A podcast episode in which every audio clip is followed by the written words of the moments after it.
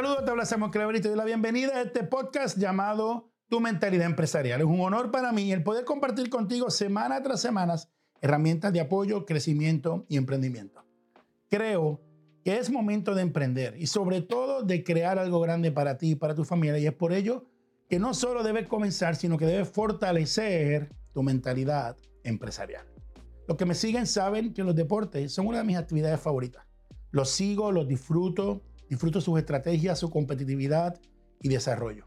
Y una de las cosas que más me llama la atención grandemente es analizar por qué unos ganan y por qué otros pierden.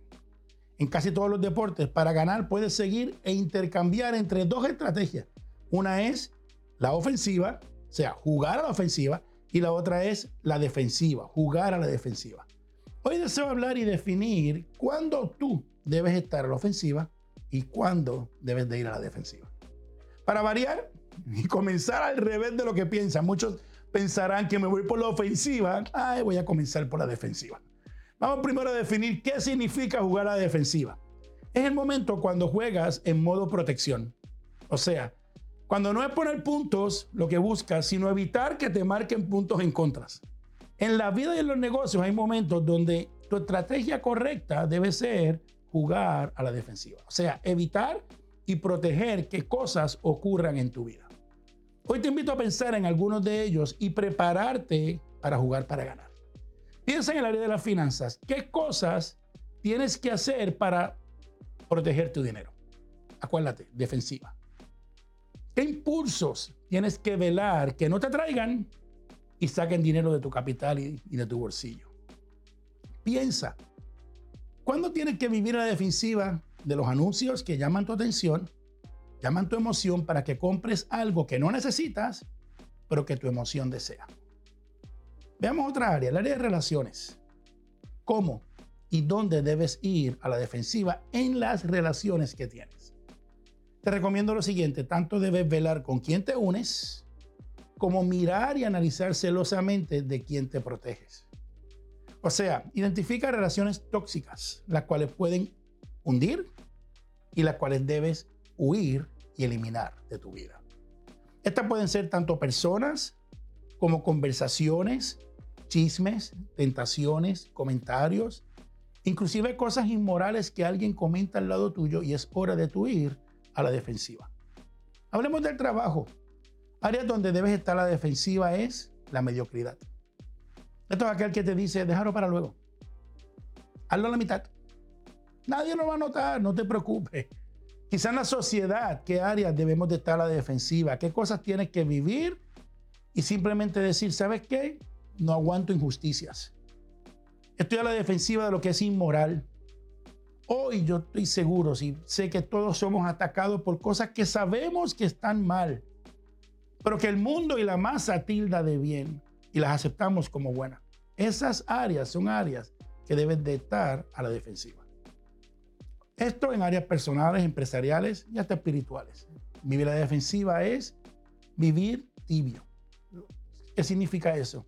Lo que sabemos que no es correcto, pero que repetimos porque todo el mundo lo hace. Inclusive debes estar a la defensiva en esas cosas que sabes que no son agradables a Dios. Por otro lado, te invito a preguntarte en qué área yo debo de ir a la ofensiva.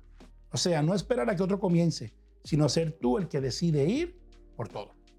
En los negocios, estar a la ofensiva es en ocasiones la diferencia entre el éxito y el fracaso.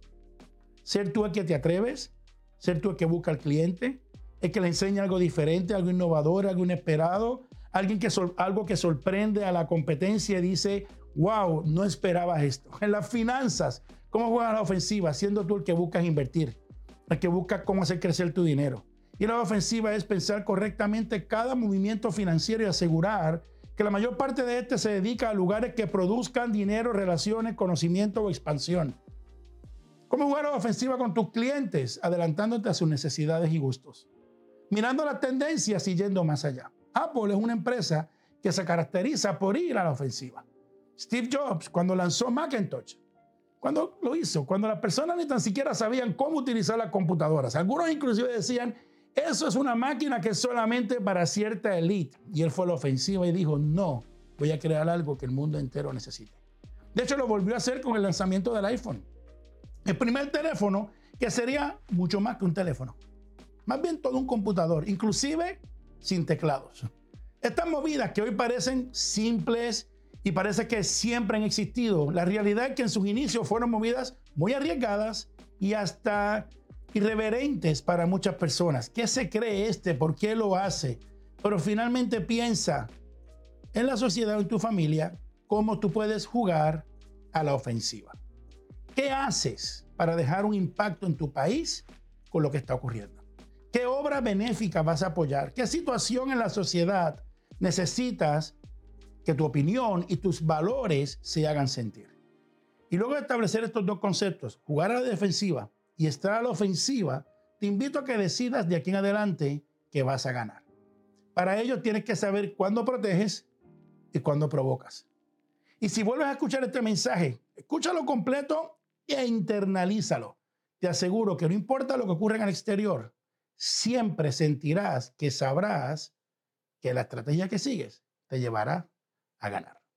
Te invito a compartir este mensaje con otras personas. Y sobre todo, que marque la campanita para que siempre te avise cuando subimos nuevo material. Todo esto es creado para ti. Es un placer acompañarte en tu decisión de emprender y saber que la clave está en alimentar tu mentalidad empresarial. Abrazos y muchos éxitos.